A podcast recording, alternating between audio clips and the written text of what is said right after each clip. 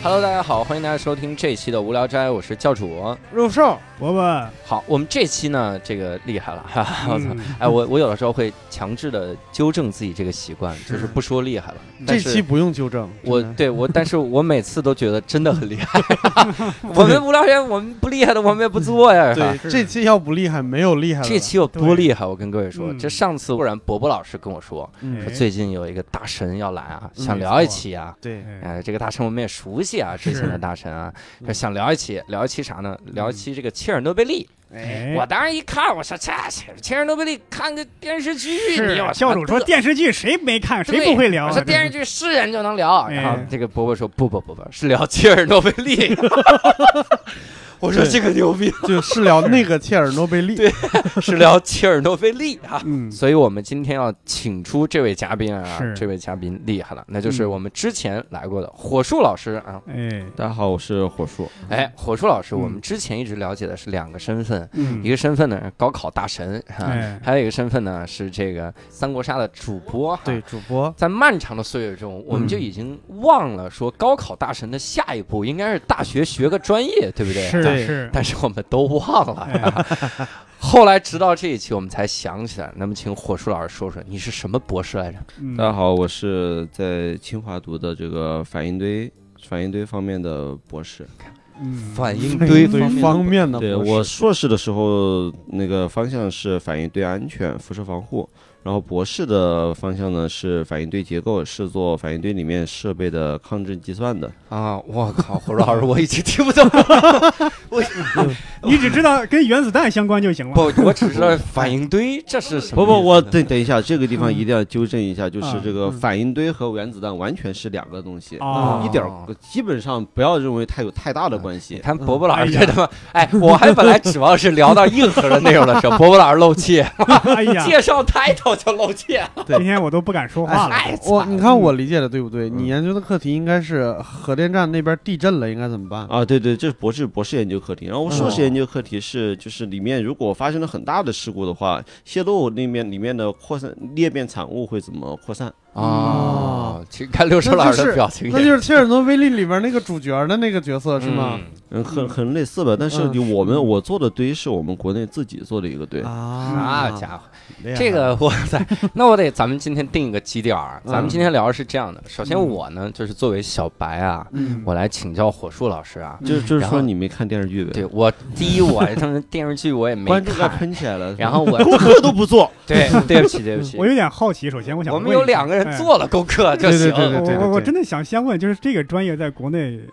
哪就那就就只有那几个大学有吗？只有清华有吗？还有啊，什么哈工程，啊，嗯哈工程还有什么？他们上海上海交西安交大、上海交大也有嗯啊。嗯，怎么着？伯伯是打算复读，然后这个读不这是个不是，我想问，每年收博士能招多少人？这怎么样你没中年危机了应是该吧？没，应该还挺多的。我们嗯我们我们今年毕业的有几十个博士吧，哦我今年稍毕微业好典奇礼一的点时候，嗯，所以你看这期啊，火树老师作为这个核的专家啊，嗯，这个来解答一些问题啊。哎嗯，然后我是小白，然后其他两个两个咱们现现场的这两位听众哎啊，然后他这两 位还嗯他这听众这听众还嗯他，我跟你我都说，不敢说自己是 什么，伯伯嗯的啊，不是对我嗯，我现在连影迷都不敢自称了，你知道吗？这两位听众啊也是跟核有关啊，嗯嗯哎因为这个伯伯呢一直说自己是这个硬核喜剧啊，对就是这硬同行核啊，嗯跟核有关。对六兽老师跟核厉害了哈，嗯啊，六兽老师吃任何水果都不吐核， 对至少知道毒核。啊，至少是一个字相同。啊而且这个剧我也看过，《苹果核战争》这个片儿啊， 对，哎呦看的哪个剧？啊 所以我要问各位这么一个问题了啊哎，第一个问题啊， 这个《切尔诺贝利》这个这个剧啊，你们能给我推荐一下吗？嗯就是它到底好在哪儿？它不就是描述个历史事件吗？你给我们这种没入门的人推荐推荐呗。嗯，哎，柳树老师，哎，是我是吗？嗯哎，哎，我觉得首先，嗯，有有一点特别要强调的，嗯，就就是我认识去过切尔诺贝利旅游的人，啊，还去那儿旅游？嗯，对，现在那边是一个景点儿，嗯嗯，然后我也看过一些关于切尔诺贝利的。呃纪录片儿，嗯我只能这么说，就是这个剧基本上从它爆炸之前到爆炸之后到目前的情况是基本上完完全全的一比一还原这个事情，是吗？对哇嗯甚至好像就是它第一第一集那个核电站爆炸的时候，嗯会有一些物理反应，就天空中泛着蓝光那个极嗯光的那个感觉，嗯很多核专家都没见过。哦，对，那我个靠电离辐射，我们嗯我之前和我同学他聊天的时候，他说他对那个，他就我问他印象最深的是什么，他认为嗯就是那个电离辐射的光，嗯因为我们以前聊看到这些东西都是在书上看到说嗯电离辐射的时候会有那么一个光出现，但是第一嗯次在这个影视作品里面或者亲眼看到，嗯嗯我们其实自己没有看到过。是对是这种直观感受，对，嗯然后就包括刚才其实我们也说过，在这个剧的最后一集和这嗯中间这些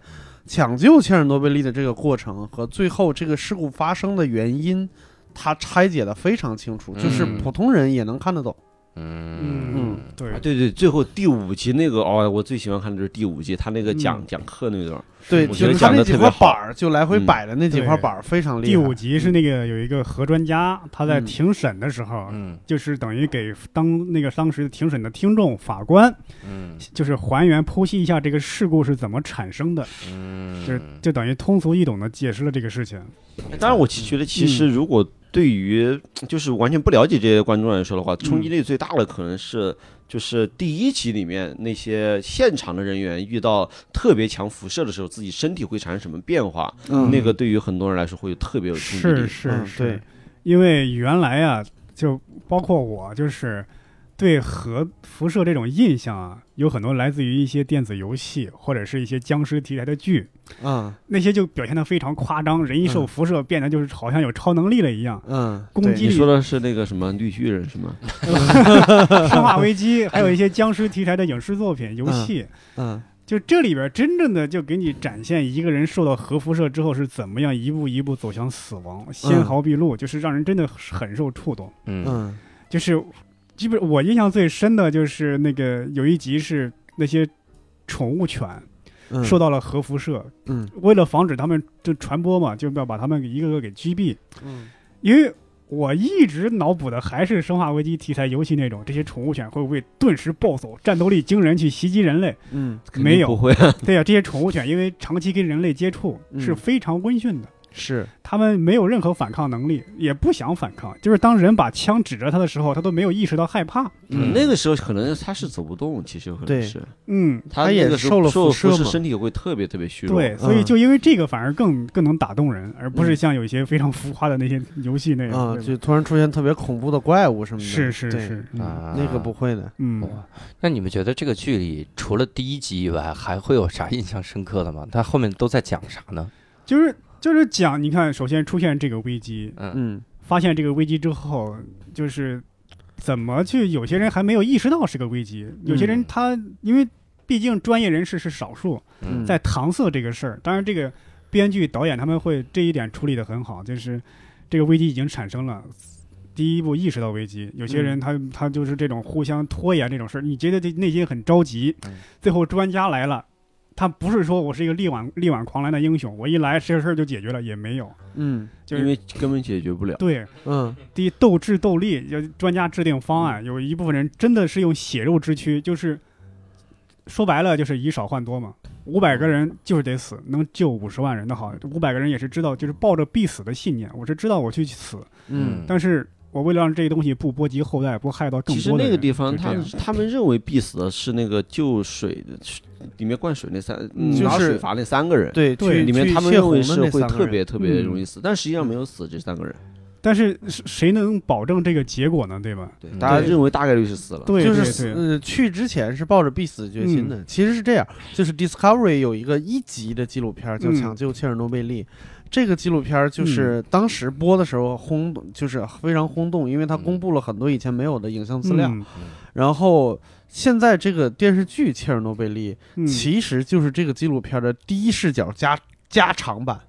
就他把事情还原的很清楚的同时，他对把视角放在现场人员的身上，不是嗯放在上帝视角。是，然后把这个一集加长到了五集，就拆解的更详细。嗯就是我第一步遇到什么困难，由于这个解决办法出现了新的问题，嗯怎么解决下一个问题？嗯到最后这件事情最终解决了，然后大家都安全，表面安全了以后，然后再看一下对是谁的责任，就是整是个这个过程。而且是有一个嗯悬念，是从第一集一直保持到最后，就是这个爆炸是怎么产生的。对，嗯因为按照科学理论上来讲，这个爆炸是不可能产生的。一直到这个有一个中间有一个女科学家，她是一直在追寻这个真相，就是嗯去剖析这个事儿，一步一步追对寻这个原因。全片儿里边只有那个女科学家是个虚构的人物。对对，就是嗯这样来，也是一直牵动着观众的心，让他去看下去，是这样。嗯，五集那个剧情总结起来就是：第一集是爆炸了出事儿，整个整个城市这个现场是什么情况；嗯，第二集就会，然后第一集的时候那边儿就是他电视剧里面讲的是说这么一个政府或者是上级机构还在各种隐瞒，嗯然后第二集呢就是确实发现真的有问题，嗯第三集就开始怎么去补救，嗯然后第四集就处理一些比如说什么后面的什么后处理，比如说还是动物掩埋什么的，然后第五集最后就是庭审上面讲为什么出事儿，嗯嗯这大概而是且剧情。因为它是一个跟科学知识背景相关嘛，大量的细节铺陈，就是你想，假如是发生一场真正的这种战争嘛，人死可能对死了死就死了，对以后可能大家只是精神上产生影响，真的嗯肉体上影响没有了。但是这个这个切尔诺贝利这个电视剧会告诉你。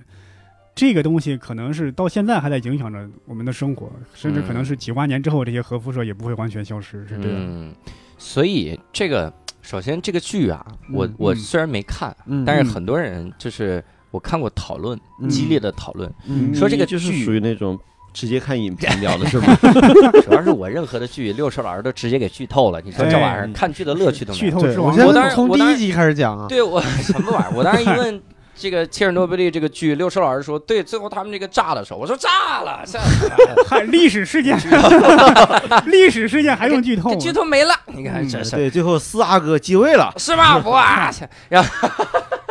我想问啊，这个嗯 这么几个事儿，有的人说这个整个的这个剧里面是刻意丑化这个苏联，嗯嗯啥？你们三个看了剧之后有有这个感觉吗？说实话，这些人没说，我真没意识到。是吗？其实有可能是，有可能是。不过，但这其实苏联怎么处理的这个部分啊，大部我们还是不知道的。嗯但是据我对苏联了解和他们那个反应速度，好像确实有那么一点点像，嗯但是他们拍的呢，肯定是有那么一点点丑化。对嗯对，我觉得是这样，就主观意识上，嗯就我们看起来好像觉得哎很熟悉，嗯，或者是我们觉得嗯很真实，有人会觉得很真实，嗯就因为里边有一些人的反应，他比如说他考虑问题先从自己出发，嗯嗯但是你在考虑摄制组的立场和他们从小受到的教育，他们嗯不可能一点影响都没有，他们一定是是有一点妖魔化，这就是嗯就是这边的这个处处理方式的，嗯但是因为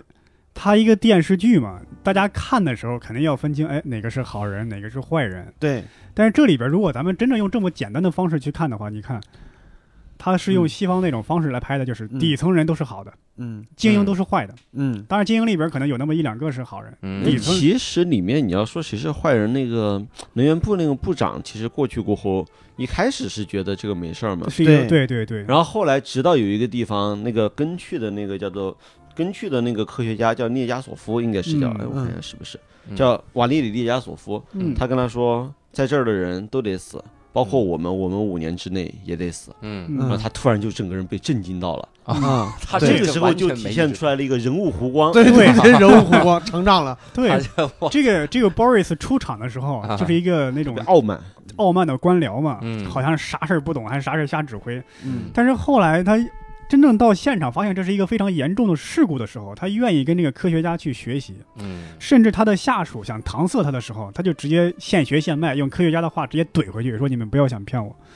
嗯他是一位还是比较负责任的官僚，啊，而且嗯他当时说了一句话是，他当时他那边屋房顶上炸出来好多石墨，嗯嗯然后旁边的那个现场的人就跟他说：“啊，那可能不是石墨啊，那可能是混凝土啊。嗯嗯人家说：“虽然我不懂石墨，但是我懂混凝土啊，那怎么可能是混凝土啊？”对对，因为这个官员是有历史原型的，嗯他是从基层，他就是原来干什么混凝嗯土、干土木的就出身，他确实知道混凝土。嗯啊，那我想问啊，这这里面，因为我们以前对切尔诺贝利了解，很多是基于一个经典的台词嘛，嗯，就是当时也不叫经典台词，经典的一段对话，嗯就是当时那个司令官跟所有的将士们说，嗯说我和政委刚才上去了一趟，没没有什么大不了的，嗯然后呃每个人做好防护措施，嗯然后上去铲两铲子就下来，嗯然后这个这个假期和黑海疗养院已经为我们准备好了。嗯然后他说我和政委先上去嘛，嗯就讲这个事儿。就当时那个时候还没有这个剧呢，然后我就听说了这段话，我还觉得特别的感动。嗯然后这个剧里有这一段吗？有有有，就是远景重现。其实也基无本所上谓是但谁带是头，这反个正就剧是一个人一铲子。这个剧啊改编了一下，嗯，嗯嗯。没有这个将军带头上去这一点儿，啊，嗯就嗯不是那个这段话是有的，嗯啊，就是是这个这个将军在在鼓舞士气的时候说嗯的这段话是有的，但是没有那个疗养院和那个啥。是，假期，而且这对句他话就是为了为了，了像大战之前鼓舞士气那样，嗯就说了而一些。且这句话你刚刚还少话说了一句，嗯，这句话是上边是死神，但没有什么好怕的。是吗？对啊，这西句话就方西方媒体报道的时候删掉了，直接说上边没什么好怕啊的，哦，哇 就感觉这对个将你军这是不就是嗯刻意丑化吗？对就对吧是因为毕竟意识形态问题嘛。嗯嗯但还有一点就是，其实你看美国的影视题材的影视作品，嗯他们也是要官僚都是反面人物，嗯底层人都是好的，嗯就他们这种固定视角来拍。他拍嗯美国的时候，你没说他丑化美国，嗯，但是你一拍苏联，你就觉得是丑化苏联，嗯，对吧？？嗯所以这部剧啊，它到底嗯丑没丑化是吧？嗯咱们还得再揭开真相，那那我们就得聊一聊这个切尔诺贝利整个的这个核电站的这个问题了。嗯是，在这之前有一个小小小的那啥，就是苏嗯联政府已经不满了，他们要自己再拍一部。呃呃，已经没有苏联政哎府苏联政府对对对，哎对不起，嗯，我去，苏联政府在底下那个出来那了。个那个俄罗斯政府已经不托满了。梦，告诉你不对哎，满你。说这个我又想起来了。嗯我前几天看豆瓣儿，有人上一些俄文论坛，嗯，嗯对这部剧评价特别高的是俄罗斯人和乌克兰人。是吗？嗯，俄罗斯人、乌克兰人特别喜欢这部剧，包括当年参与过这个切尔诺贝利就是抢救补救工作的一些人，啊，他们自己是很挺这部剧。因为他们是不是底层人民嘛？嗯对啊，因为尤其是前苏联一些高官，他们是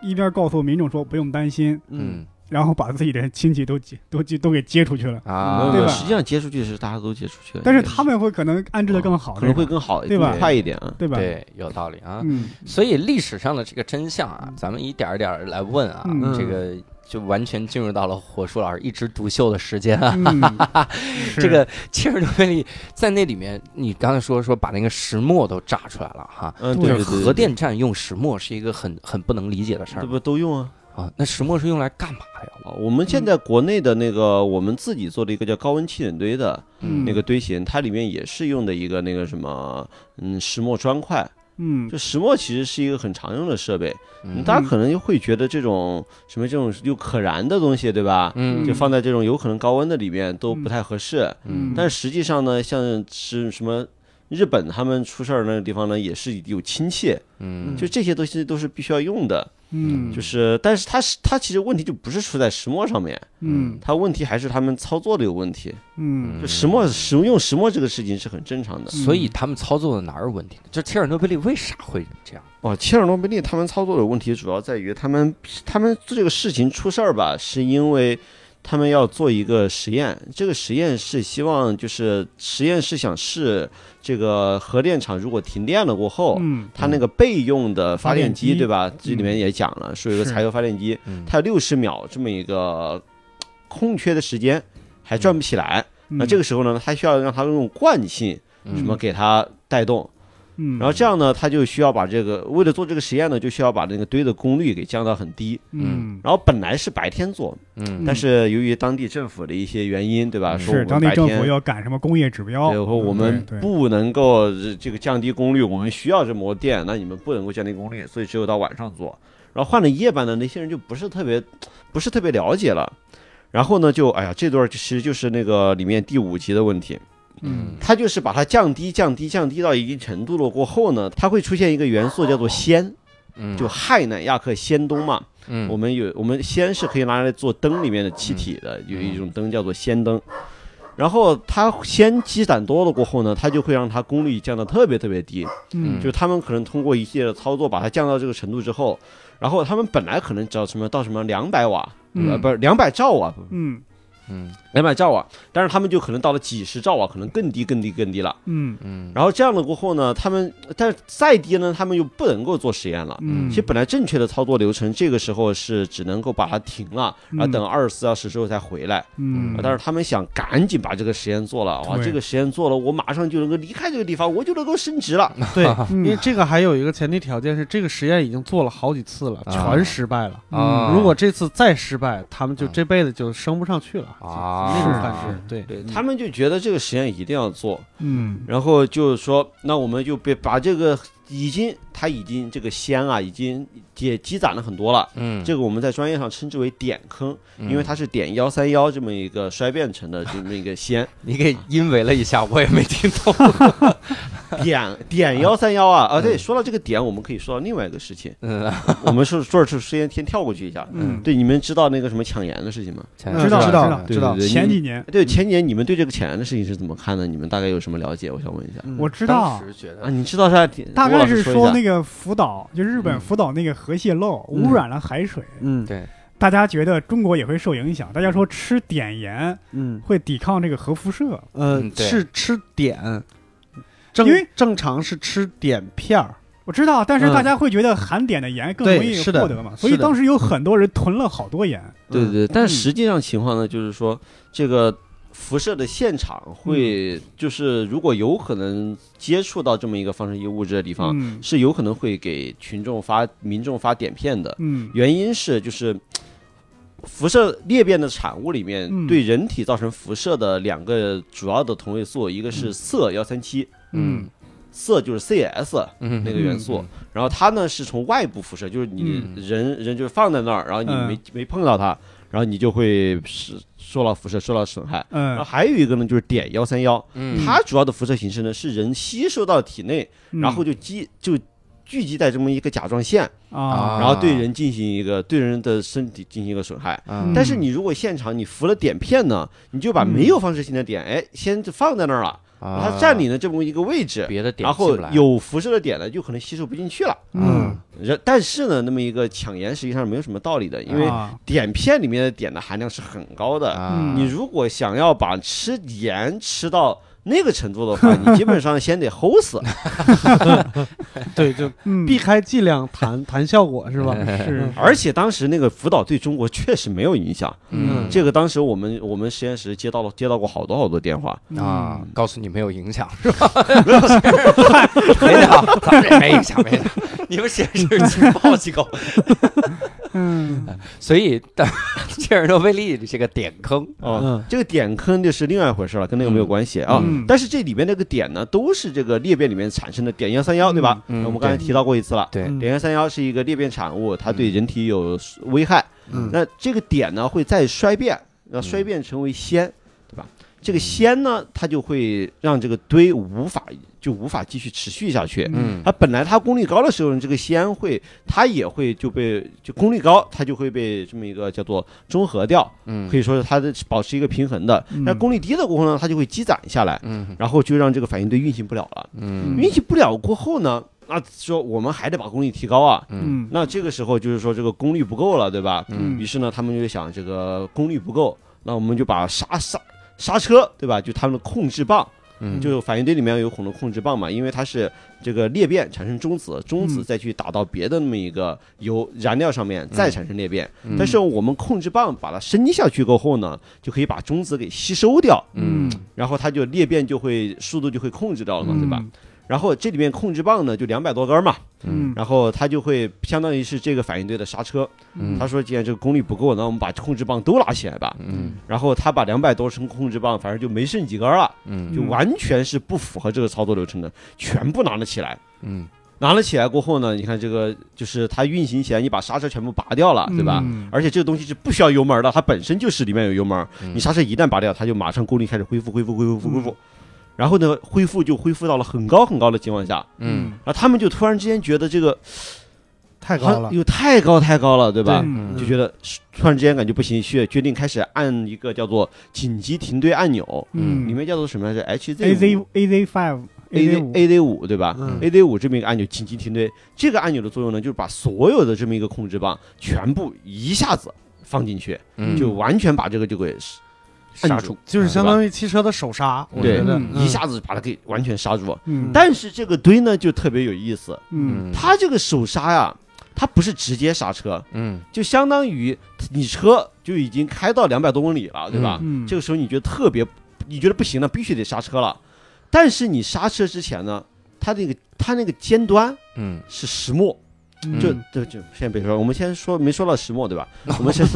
还没有说到石磨，前面是硼啊。啊控制棒主要是用硼来构成的，嗯硼呢是可以就吸收中子能力特别强，嗯嗯然后下去呢，但是它尖端不是硼，尖端是石墨，嗯石墨呢对这个反应堆是起正反应作用的，啊，它会让这个反应性更强。啊，所以说，它刚刚拿抬起来一下子下去的时候，嗯在你踩刹车之前，嗯你先再来一脚油门儿，啊哇，，这个时候就不得了了，就本来就已经很高的嗯很高的功率，然后你对给它再来一脚油门儿，它这个功率就变得特别高，然后啊最后就把那些掀起来，然后石墨就蹦到了空中，嗯和空高温石墨和空气接触，然后就嗯爆炸 了。爆炸哇，对我大概理解，就比如说着火，然后有有一堆人拿着那个就是消防栓去救火，那那个消防栓前两分钟喷的是汽油，哦，对对， 大概就是这样的感觉。那就直接就炸了，就别救了。对对对，对我我跟你说，刚才那段话我们应该截出来，专门留着。真的，这这段话的难度在于啥？嗯难度就我直接给你举个例子吧。嗯刘硕老师重复一下刚才他是什么说的？刘硕老师说，反正有一个这个刹车，后来他这个算了，有一个人他拿消火栓啊，我我讲我理解的这个，但我大概嗯听懂了哈，嗯就是可能还是全是人祸哈，是就是这样是，主要是这个设计缺陷没有以前没有去，他们就自己他们也没想过要他们踩刹 车，他们其实有可能发现这个缺陷了，嗯但是觉得如果不出这么大的事儿呢也没关系。嗯对所以说，你看那里面那里面就讲什么嗯书的里面几页被嗯拿掉了被撕掉了，这部分不知道是不是 YY 的啊，嗯，有可能是 YY 的，但是其实他们我觉得他们应该有可能是知道的，啊嗯但是他们觉得没事儿，为什么说不定可以糊弄过去？我我啊觉得是什么问题呢？就是你看，首先值夜班的人不懂这个背后运作的原理，对就他们是一群工程师，嗯对可能整天看你比较年轻，可能对是，嗯其中有一个才二十五岁，嗯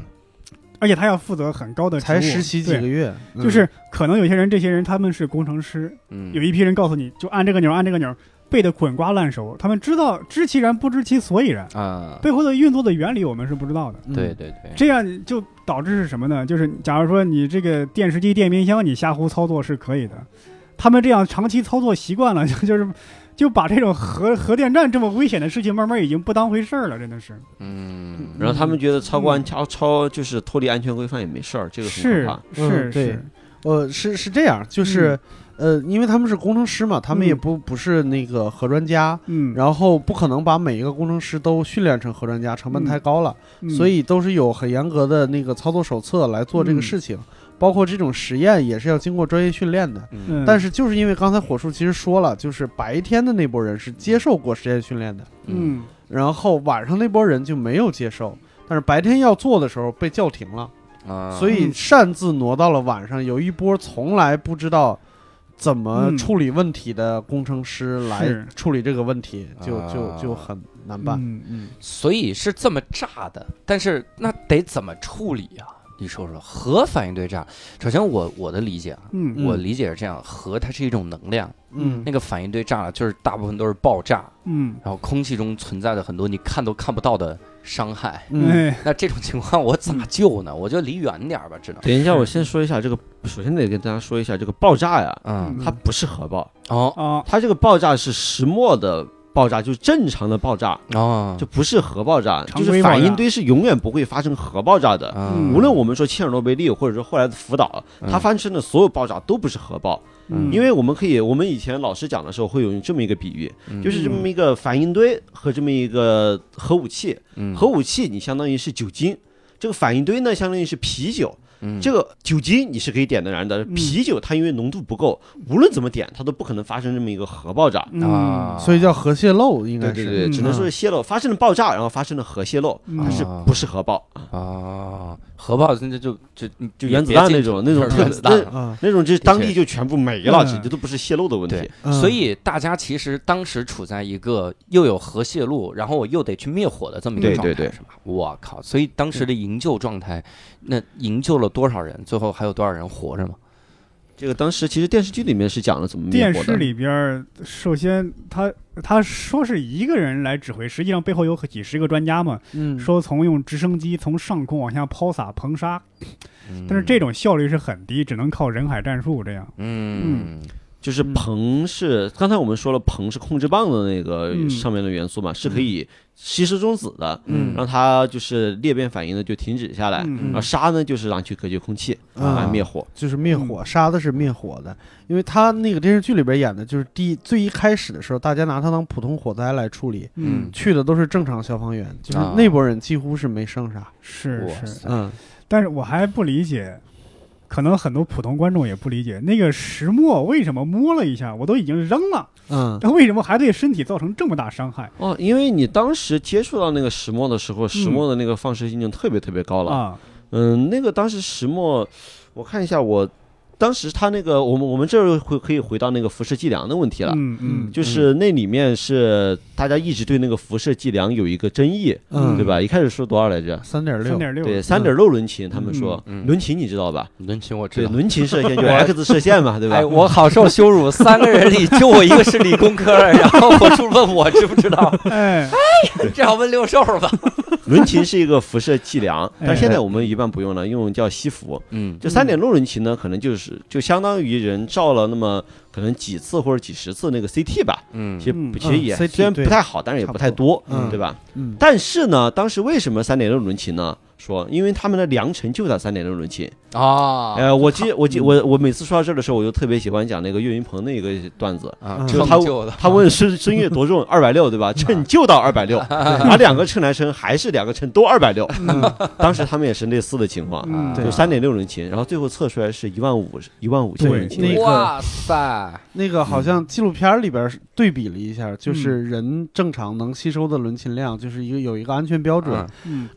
最后就二十四小时以后，在当时测出来的是超出安全剂量六十万倍。六十万倍，对，简单来说就是日本来说，我们现在规定嗯的说，日本当时好像上调了，是最多是救援人员最多你可以承受的是五百毫西弗，五百毫西弗等于嗯五十伦琴，嗯，就那然后那个是那么多哇，哦那是对一万五。对然后嗯我看一个表上面说，这个人承受一千伦琴的辐射，在一千伦琴辐射条件下，嗯，嗯然后死亡短时间的死亡概率是嗯百分之九十九，我嗯靠，就一千伦琴这是。啊然后当时那个地方现场是一万五，我就十五倍的短时间致死剂量。我嗯靠，所以说，你说当时那个情况有多可怕？啊，那那我想问啊嗯，就这个这个辐射对人体的影响主要作用在哪儿？嗯，它作用其实跟你挨枪子儿了一样，这么严，它不是一种能量哎吗？它我怎么能量是能量理解不了了。我啊你我说一理下解一下啊，啊我好看我能不能用我的话美把术它说生清楚。美术生同对学，课代就表是这个辐射物质会放出无数的中子，这个你知道吧？对知道对对，怎么都来问我，都来，对不起哎对不对不起起，我知道，啊，然后这个中子会通过你的身体，就像子弹把你的身体打穿一样。嗯但是由于中子太小了，嗯，所以伤口你看不到。对，啊，嗯然后中子能把你的细胞打碎。哦，就是这个意思，就是很多，就是我们在那个里边看，就比如说皮肤先脱落，对，嗯然后或者是尤其在现场的急剧反应的，先吐血，啊就是，内脏组织先被打烂了，我嗯就大概是大概是这个意思，应该明嗯是对，就好差不多我就是这样。有点像就把你整个人用特别小的无数颗子弹把你打成灰了，啊，就是你的有可能是细胞，有可能是更小的分子结构，就直接被破坏掉。好像我的天啊好像有一种说法就把你 DNA 都给你打遍了，而且是是这真的会，因为打会用变了，因为会用直接伽马射线，会有我们有的时候不是就生物上面，他们以前吧做一些那种是叫做基因突变，嗯会用那个伽马射线去照射，嗯会引起基因突变。嗯但基因突变呢，就是它直接破坏 DNA 分子，哦，所以这就是为什么后来的有一些说法，说什么这个基因照射会引起它突变，会你变异成特别特别奇怪的东西，啊，但实际上这个不太可能，因为这个你要你要想引起这个生物性状的改变的话，嗯，肯定是从出生开始这么一个基因就变了，嗯才会引起它性状的改变。嗯但是你基因一旦改变之后，其实是很难活下来的，啊对吧？你像这个基因，有些遗传疾病都活不下来，对吧？嗯嗯是那对你基因改变过，其实也很大概率是活不下只来有的只。有哥斯拉了所以，就这个后面是啥玩意儿？ 这怎么都这些都是歪歪 什么哥斯别拉再说是。科学哥斯拉呀，什么绿巨人啊这种哥斯拉不就是辐射出来的吗？对，嗯你看这伯伯老师对核的了解来自于哥斯拉点哥斯拉绿巨人，对，巧了，就是这个，嗯那我也有这个了解。哎， 那我应该说，我做了功课。对， 嗯对，这是你了解过哥斯拉？看 过看过复联四，看过哥斯拉？对对绿绿巨人单独的影片也看过， 哦，这是很多嗯嗯 那那我想问啊，就是核电站，你看这是切尔诺贝利出了这个问题，那福岛那一次出的是啥问题呢？福岛那次主要是这个自然灾害造成的，那他海啸那个嘛其实没，他那个你说人员的责任吧，其实不是他们操作有什么不得当，就是因为他那个地震，特特别高的、特别大的地震，嗯然后还有海十米啸高的海啸。嗯嗯，就以前我们老师有一种说法是，这个他那个厂，他那个厂房其实建的吧，又可以防地震，又可以防海啸，嗯，但是他就防不了地震加海啸。嗨，我操这事儿你你这么说，日本就不应该建核电站，因为他那个太地震太频对繁，吧？那个国家本身岛国没有特别纵深的腹地，他就没嗯建核电站，肯定会出问题。就是他们建的，反正那个日本那个堆就更更有趣了。嗯他们那个堆我们称之为废水堆，嗯它里面特别反人类的一个结构呢。嗯它那个我们一般来说，我们电视剧里面看到的控制棒嗯就从上面插下去，对吧？啊，日本不是，日本人家从下面往上抬，啊，嗯这你一断电了之后，你没法把它往上抬啊，他就掉下来了，不是也不会掉下来， 也不会掉下来这么严重，就你没法主动把它往上抬。对啊而且他就丧们失还控特别制有了趣的一个地方在于，我他反正反正现在后面的调查是说，他们也没吸取这么切尔诺贝利这么一个事故的经验，嗯他们把这个备用的电源啊嗯放在了位置特别低的地方，嗯嗯然后海啸一来直接淹了。嗯啊，啊，就你说柴油发电机，你放在个位置比较高的地方，对对吧？嗯你即使水来淹了下面，嗯你也可以还是可以给供电，他们不，人家就放在特别地下的地方，嗯然后反正就直接被淹了。设计后来失误运过来的想用的柴油发电机还是运行不了。啊啊。嗯哦，对，我好的觉得到这儿我可能得得，我我看我理解的对不对啊？嗯就核每电次 站，的每次的理解理解对，核电站特别有意思，它是用嗯电发电，啊，啊，这个没有啊，这个不是用电发，就是备你用如发果电机你如果那个是没有没有电的话，它那个就机器就运转不起来。但是像火电站就是没有电，我可以加燃料嘛，啊，对吧？那是那是那啥。但是如果停电的话，可能对核电站不哦不是不不是很不，好核电站的问题主要在于需要一个备用电源。嗯哼嗯。啊啊，明白。备用电源和发电好像还是不太一样啊，嗯这个好完了，我们现在两元大象都折损了啊。哎，但日本他们那个嗯他们值得吐槽一个地方是真的嗯，就是他们这个一开始出事的时候，日本那边啊，嗯本来有机会就直接往里面灌水，就把这个堆直接废掉，嗯不用了嗯。就这这样的话就不会出现这么大的事故，嗯这么严重的事故。但是呢，东电公司他嗯们高层因为这个堆啊，在就是当年的二三月份出的事儿嘛，嗯二月份刚做过一次二十年的延寿，啊，就说哎可以再用二十年。嗯，他们当时就觉得，啊，我这个东西还可以再用二十年，我嗯撑一撑，嗯只要撑过去了，又可以干二十年，嗯对吧？然后他们就于是决定这个堆先不给报废，嗯，嗯然后一不报废，然后后来就出事了。不嗯报废就爆炸，这玩意啊儿。对，嗯 哎呦我去！所以你你看啊，我我根据这两个核电站啊，我总结出一个规律啊，要么就是天灾，要么就是人祸。嗯然后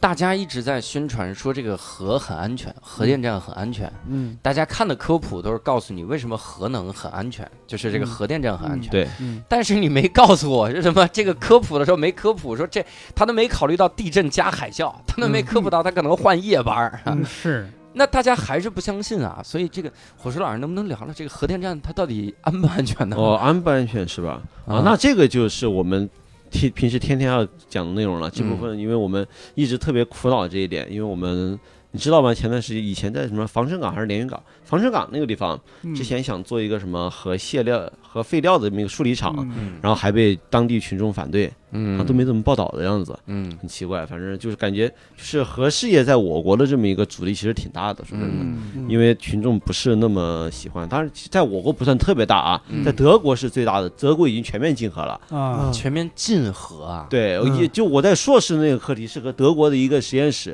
啊，然后合作的，就他们做了一个东西，然后我们想做一个给他们做一个改进。嗯然后当时他们过来交流的时候，我们就我们就表示说，你们都已经不搞不搞核电了，那我们那你们接下来准备干嘛呢？他们我们也不知道要干嘛 呀。德国人说话都是这口音，我们不知道，是 这样，对，其实这个东西对我们影响是真的很大，就大家就嗯觉得这个不安全啊，嗯就对，觉得。对，那到但是底到底对到底安不安全 呢？对吧？啊要说到这里了，就是切尔诺贝利和福岛他们用的技术，真的都是已经落二嗯二代核电站的技术，真的已经是很早很早的技术了。啊嗯我们现在国内用的技术呢，都是叫做压水堆，还有是三代加的这么一个技术。啊首先，我们说一下他们切尔诺贝利和这个福岛，嗯他们用的，在我们专业上说叫做是说的是就是单回路的系统。嗯它我们知道这个核电站发电的原理嘛，就是用这么一个裂变反嗯应，然后它产生的能量把这么一个水或者说或者说其他的介质给加热，加热弄出来了过后，然后它做功，对吧？嗯推动涡轮机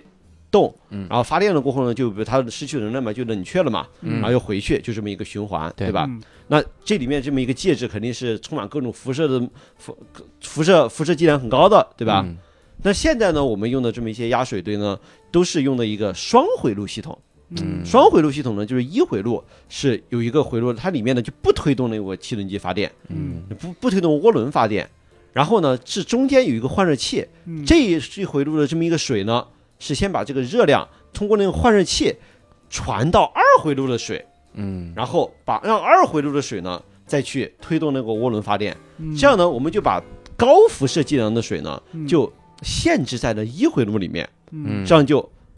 限制在了一个很小的区域以内。然后这个区域呢，我们现在就是做了一个外面基本上都会做一个特别大的安全壳，嗯把这个一回路整个放在安全壳里面。嗯啊就是其实除了切尔诺贝利和福岛以外，嗯在美国的三里岛，嗯啊，这个大家可能不知道对吧？嗯那个其实是世界上发生的第一例这么一个堆芯发生严重损坏的核事故，嗯但是他不知道为什么呢啊？为啥？因为它没有发生严重的泄漏。哦它为什么能发没发生严重的泄漏？就因为它安全壳起了很大的作用，啊，这个相当于肉烂在锅里了，啊，它这个这个放射性产物它就没有跑出去，嗯而且那个三里岛是发生在切尔诺贝利之前的，啊，所以说那个时候其实就安全壳已经发生了很大很大的作用，嗯，那为啥苏联不用这个安全壳呢？那他们就技术不到位嘛，嗯他们这也太这猛了，这帮对，人就是他们发现自己有技，他们发现他们我们就之前说的那么一个设计缺陷对吧？什么嗯什么刹车之前是油门那个，嗯他们很有可能之前也是发现了，但是他们也没有改，就可能那出于我一还些自己的我还原想因。问，那你刚刚说那个个一一回路那什对么辐射那些水会不会越积越多呀？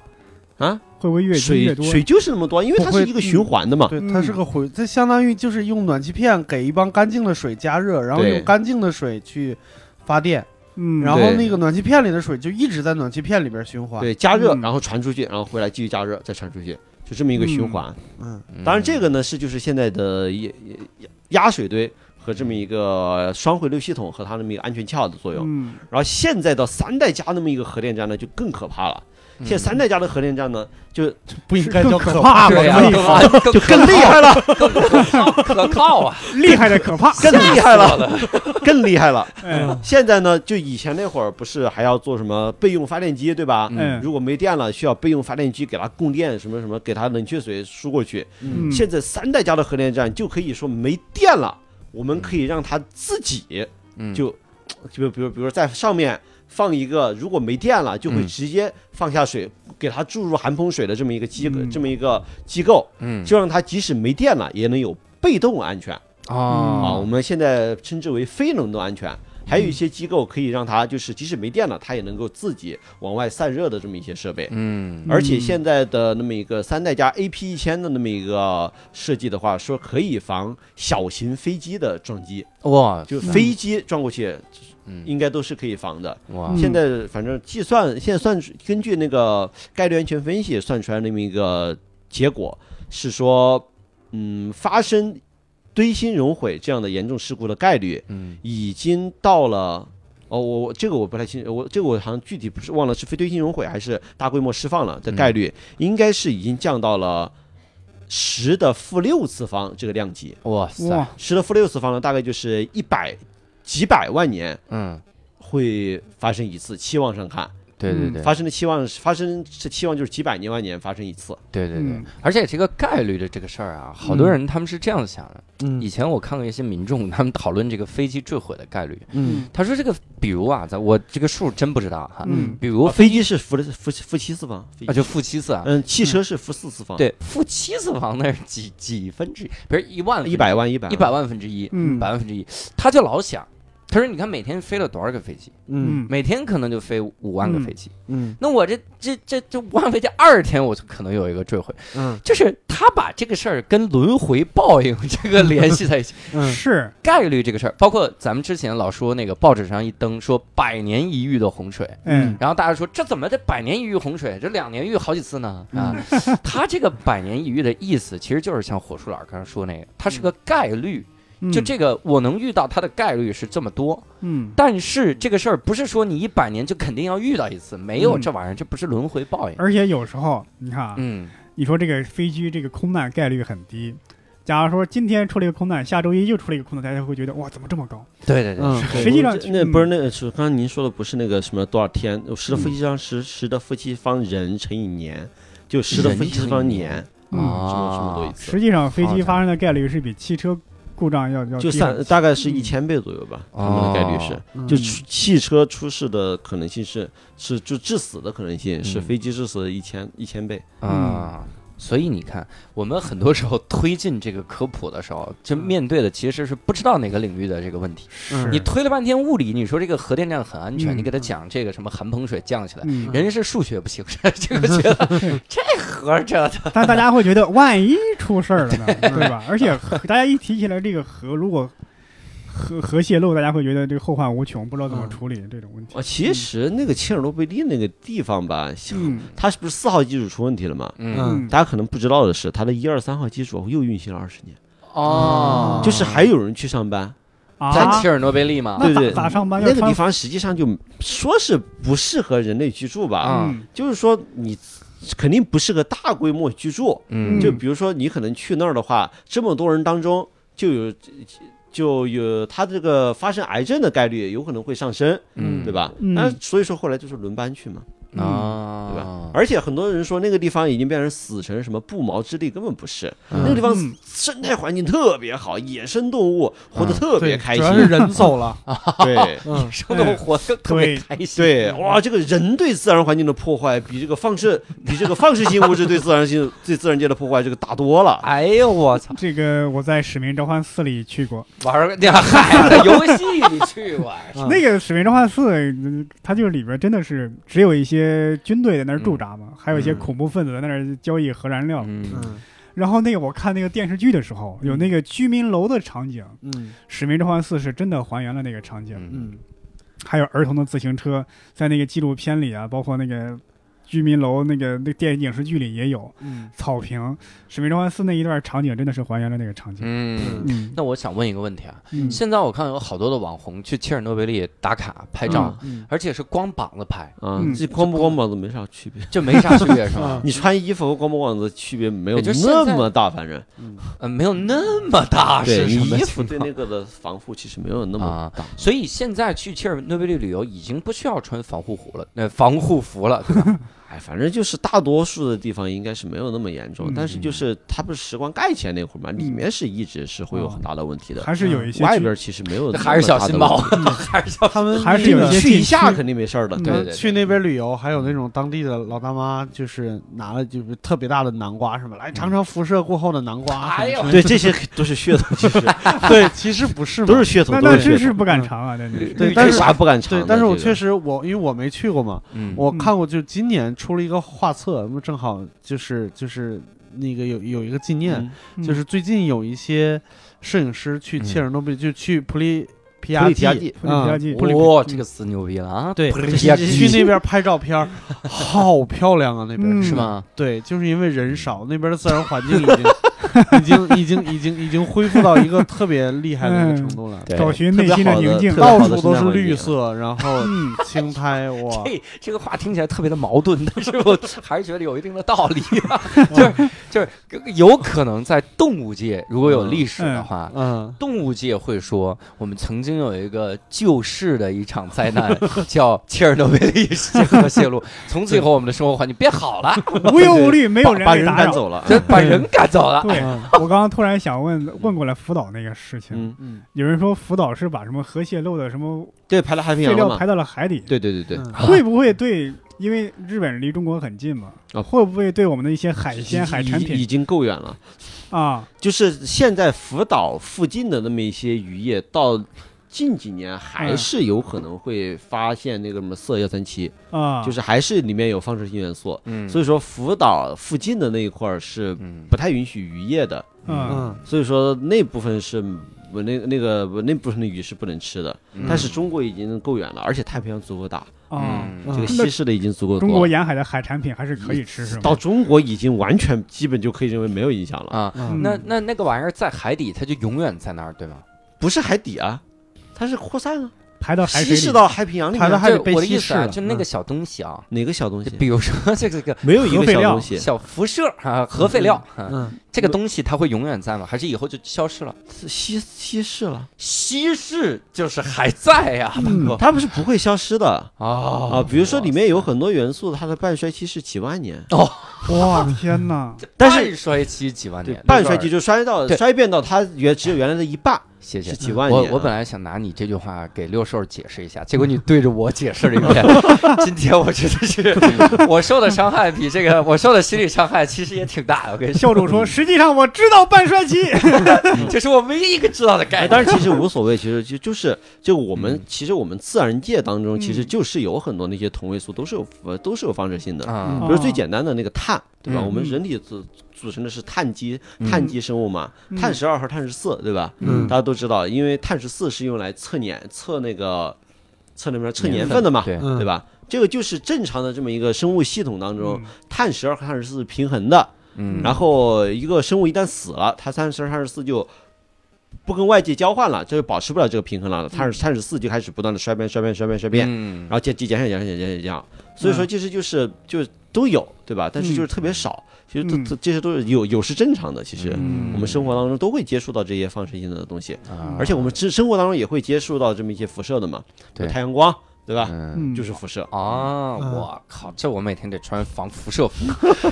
哎呃你所有的见到的光都是辐射，其实是无所谓的。吧只不过辐射是分电磁辐射和电离辐射，嗯啊电离辐射就是比较就就会产生会让这么一个分子产生电离的这么一个辐射，嗯它啊就会能量比较高嗯啊。但是一般来说，我们见的可见光是电磁辐射，是无所谓的，啊是对人体不会产生影响的。那我我其实有问题，就是我们为什么一定要用核电站发电呢？因为效率高好啊啊，，好在哪儿呢？我的天，好我其好实知道，我就轻 Q 微你一下请。对对列对嗯举核电站好的啊好处。对，为什么核电站好，对吧？哎主要是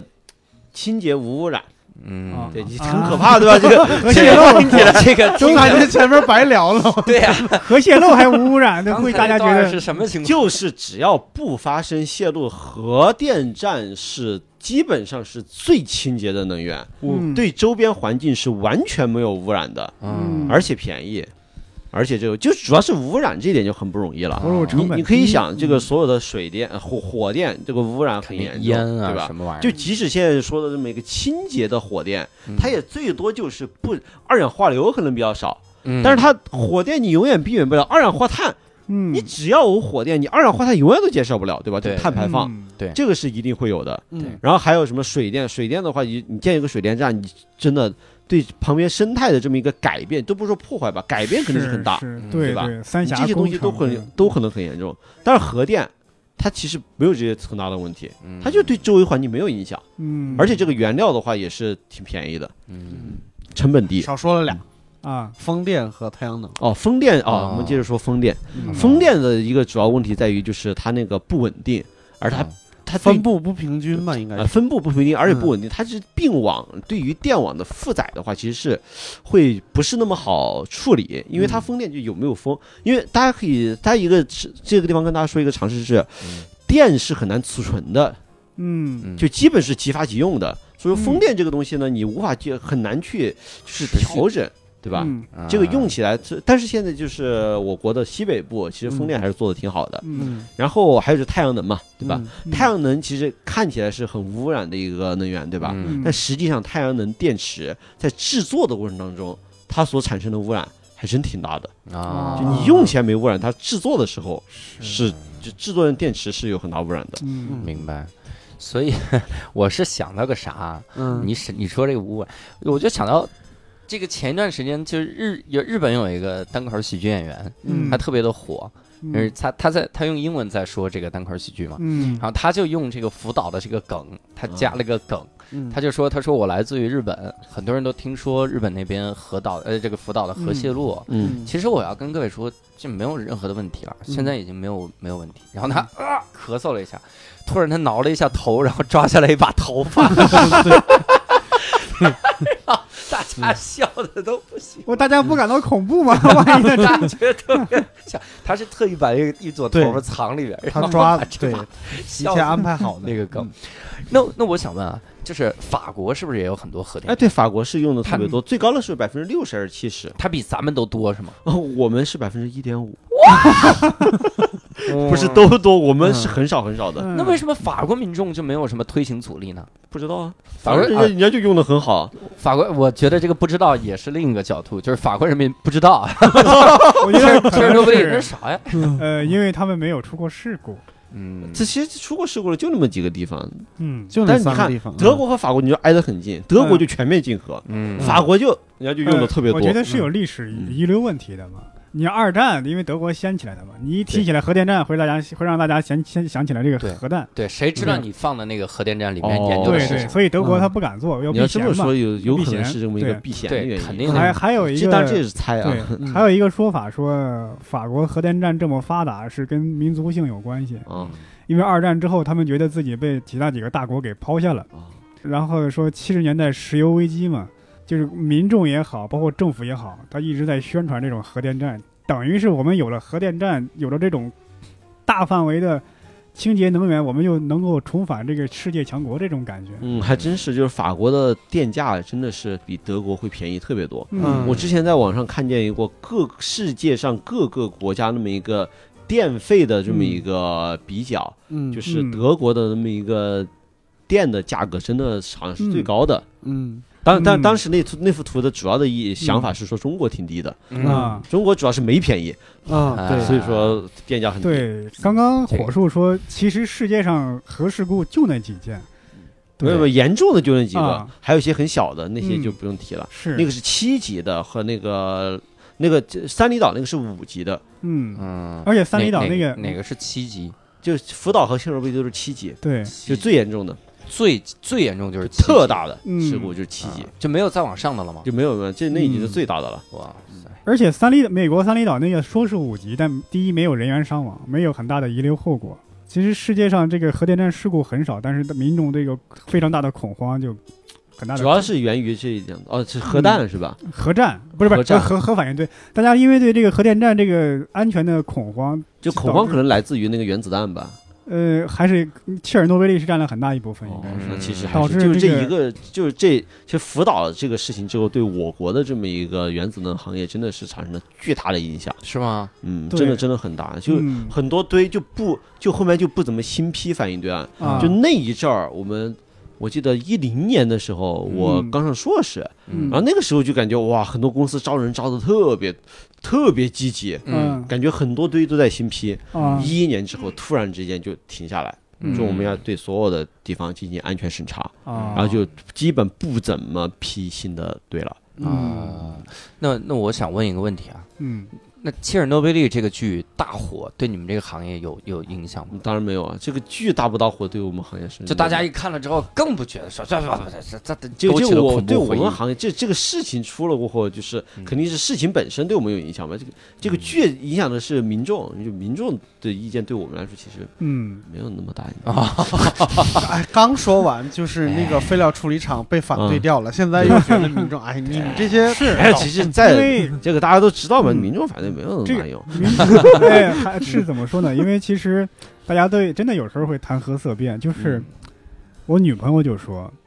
说他们吉林有时候发生了几次小型地震，嗯因为原来说是有反应堆是劈在那儿的嘛，嗯大家就会说啊，一定是这个反应堆造成的地震，嗯，反应堆不永远不会造成敌人对这个对，。是这么说，对但是民众已经恐慌到了这种程度。啊，哦，反大正对大家的误会可能是什么地下核试验嗯有可能引发地震，对对对对，那个是这这个跟反应堆完全是两回事。是是嗯，但是大家会有这种害怕，我觉得还是要应该大哎有家反这正种啥都联系得上来，反正有这种相关的普及和宣传，对吧？其实你你刚才说那个，我们在北京好像就有一个反应堆，我听嗯火树老师的节目知道的，就在啊昌周围不平、不光是昌平，那个嗯那个南方良乡那边也有，良乡也哦有，良乡有一那个更有快名所以快北堆京，周围就有两个反应堆。对，那个那个是什么样的反应嗯就堆？是干嘛的昌平那个是清华核研院的，是我们院的，嗯那个叫做高温气冷堆，我们称之为嗯四代核电站，嗯，哇第四代核，你看怎么就忘了？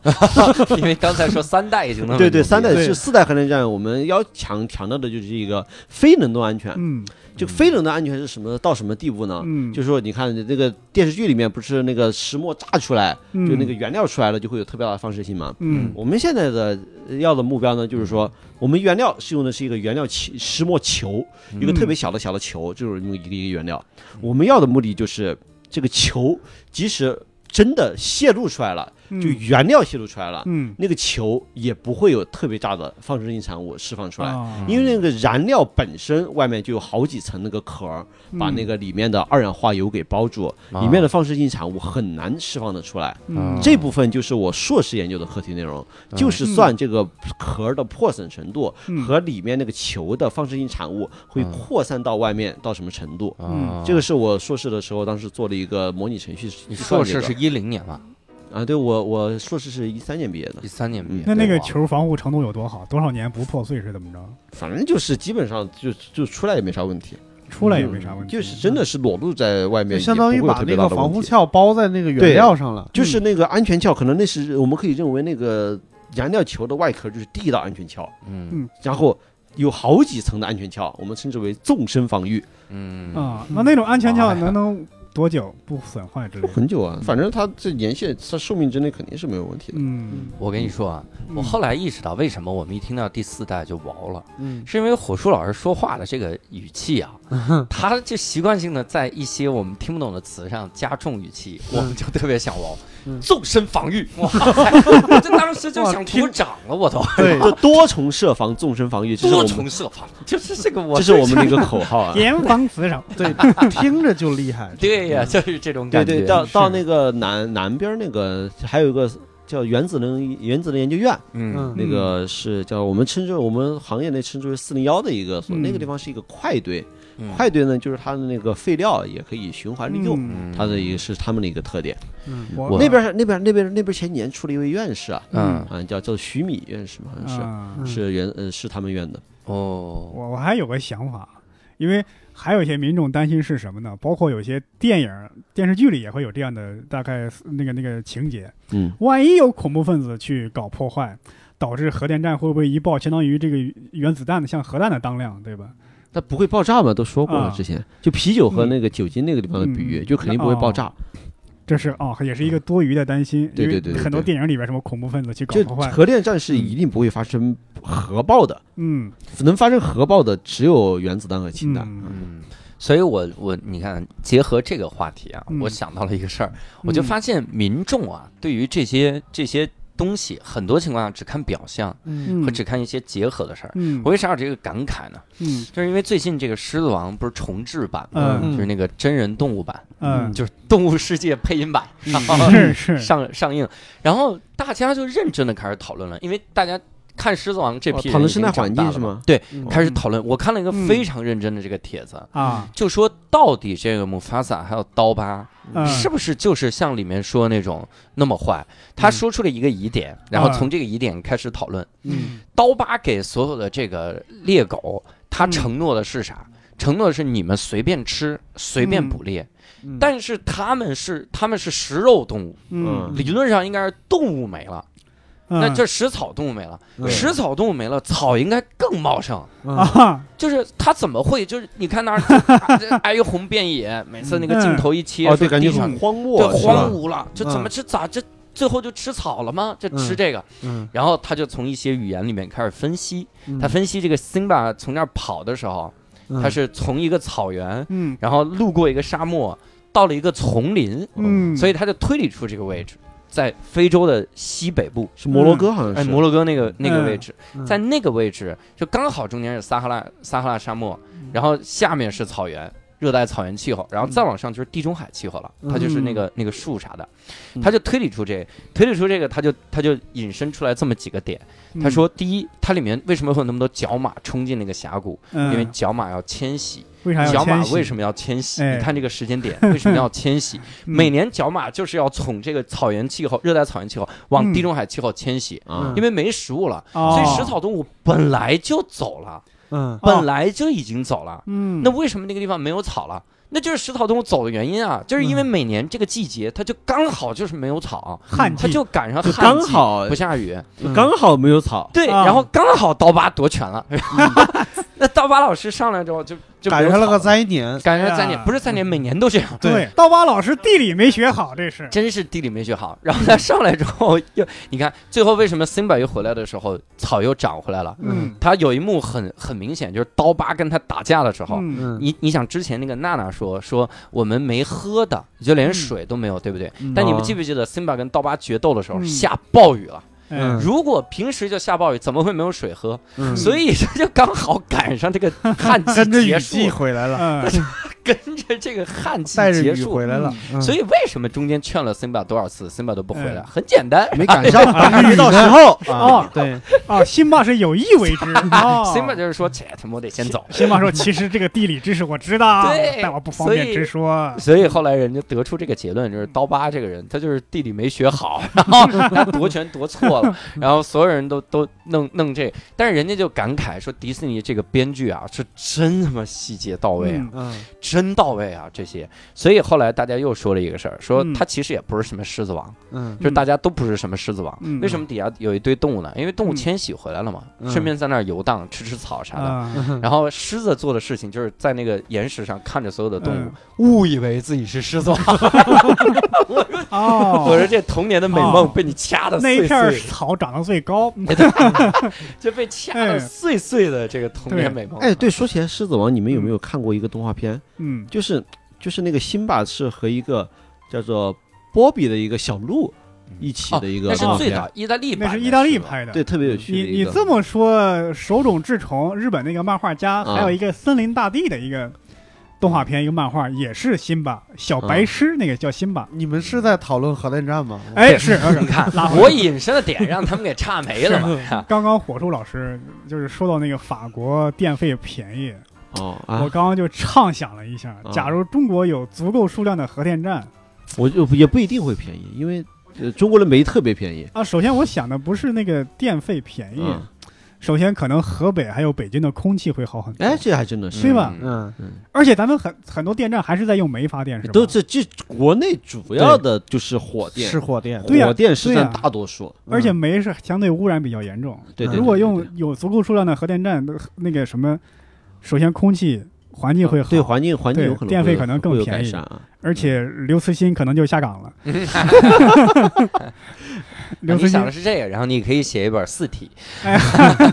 因为刘慈欣是娘子关水电站的工程师嘛，》。嗯，是水电，它是水电站吗？呃，是水电站，水电站，所以所以你刚才想引申的那个是啥？你看我引申的点啊，让人伯伯硬给拉回来了。 嗯我是明白。伯伯老师为什么叫硬核喜剧啊？哎嗯 嗨，硬着能跟你聊回核的 喜剧，哇塞，硬聊回核哈、哎我其实想过渡一下哈，就是说我们很多的情况下，我们是只看到了表象嘛。嗯我我最近也在想一个事儿，就是我们嗯看那个电视，你看嗯现在的电视啊，又回到了最早那个感觉。嗯中国有一段时间电视剧黄金时期，嗯不好概括，但是那段时间你仔细看，里面那些老戏骨，他演的坏人没那么坏，嗯好人没那么好，嗯他就是那段时间大宅门儿很典型嘛。嗯，你是那个那个我还以为你说我爱我家呢。啊，就是那里面还分这个，嗯就是你会发现那段时间就是好坏它是复杂着来的，它往那儿走，嗯再往早了走，哎，对，我想这起都有是坏人的。我想起我小时候看那个电视剧叫《黑洞》，黑你们洞看过吗？好像啊看是过，呀，是陈道明演陈的。道明嘛，嗯对，哇，陈道明在里面虽然是一个反派，但是一个主角儿。嗯对我当时感觉特别喜欢他，嗯嗯虽然是个反派。所以你看，这就是反的没没那么没那么明显，嗯但是现在又回来了。就最早的时候是特务，就一一上来就那个 那个东西，是然后主角那个，现在又回来了。嗯你看我最近看了一些，就是陪着我老婆看了一些电视剧啊，嗯就是没看《吉尔多贝利》啊，嗯可见咱们这个这个功课做的多不好啊！啊，这可能嘎啦酱啊，他不太喜欢这个切尔诺贝利啊，不喜嗯欢这一类的。就是看有一个是新东方还投资拍的，啊，像嗯对，带着爸爸去留学，哦孙红雷听说过，演的听说。孙红雷过啊演。那个看过我看过这里个，里面有一个人，里面有个人叫朱露莎，哇，这个人让人恨到崩溃啊！嗯，然后所有人都恨他。嗯这个时候弹幕就有一个以前经常会出现的声音嘛，嗯说你们都恨他，说明这个演员演得好。嗯然后嗯一堆弹幕说：“你放屁，是编剧故意这么编 的，好吗跟他演技有毛关系啊！ 我们是恨他什么呢？就是嗯现在的编剧已经到嗯了，你像那个演演那个那个谁，之前特苏别大红火那吗部叫啥？苏大强吗？苏大强吗？哎，苏大强嗯也特别狠，不是，其实我也不是想苏大强，那个于正那个古装戏叫啥《延禧攻略》。哦，《 《延禧攻略》延禧攻略》里面那个尔晴，嗯嗯，我操，哦大家就恨他，往死恨。这往往不是因为他演的好，嗯往往就是因为剧本就这么写。嗯所以后这个就来是我就在就想，就是爽文嘛，啊，嗯就这玩意儿多了之后啊，嗯我们真的是看到一个东西就非黑即白了，嗯就是说这玩意儿它就是好，它这嗯玩意儿就是坏的，嗯所以我们都分不出来那些东西。你说刀疤它就是坏。它它嗯坏，它能弄的，它它让食肉动物都吃草了，是吧？是 吧把草给吃没了，太坏了，这个 太坏了，这个嗯孙也成了那个疯狂动物城了，已经对呀、对啊就就成这样了，以至于我们可能看《切尔诺贝利》这样嗯的电视剧的时候，我们就急于去找这里面哪个人是好，哪个人是坏。嗯，我们可能就像我们刚才说的，就想精英都是坏的，嗯然后这个这个这个底层都是好的。嗯其实我们如果仔细看，像刚才火树老师提到的，说里面都出现人物弧光了，哈、哈，嗯 那个人物弧光，他那个震撼那一刹那，其实非常值得揣摩。嗯所以咱们说回这个剧啊，我觉得就是嗯，它它好就好在它里面是真实给你展示当事人的一些心情，嗯它能够是揣摩到这种复杂的心情。嗯这种剧就是好看，它会比嗯对那种一上来脸上恨不得贴着坏 人好看很多哈。对， 所以今天啊，我们嗯哎也非常感谢火树老师，没错能给我们科普这些核的知识哈。嗯也感谢伯伯老师能硬拉回来这个， 啊也感谢六兽老师刚吃了嗯四个苹果没有吐 核。然后我们呢， 我们这期节目呢就到此结束了嗯哈哎，也感谢各位的收听。但是呢，如果各位想在进群跟我们深入的交流这些核电站的问题的话，嗯欢迎各位加我们的粉丝群。是，粉丝群呢，三种方式。第一种呢，就是可以看我们的这个简介，里哎面有微信的方式；第二种是微博，叫无聊斋 FM；没第三错种就是关注我的微信公众账号，叫教主的无聊斋，在底层就有粉丝群的这个进去的这个方式哈，嗯底层菜单栏点那个就行。你在粉丝群随便问，你把你所有的核的问题随便问，我们转发给火树老师我在里 边儿，啊，火树老师在里边，火树老师当场就给你回答了。是啊你你有任何问题，火树老师答了你，没啊错，给你答的，我们这个怎么还是骂上了？所以我们今天非常感谢火树老师，也非常感谢各位的收听嗯啊！希望各位以后能多多的跟我们讨论核的安全问题哈。哎，。那我这们也没什么讨论。就是很安全啊 是，那我们今天这期节目就到此结束了，非常感谢各位，我们下期嗯再会，拜拜拜。拜拜拜。 「口笛吹いて歩こう」「旗落としてると思うよ」「いろんなことがあるけど」「空には星が消え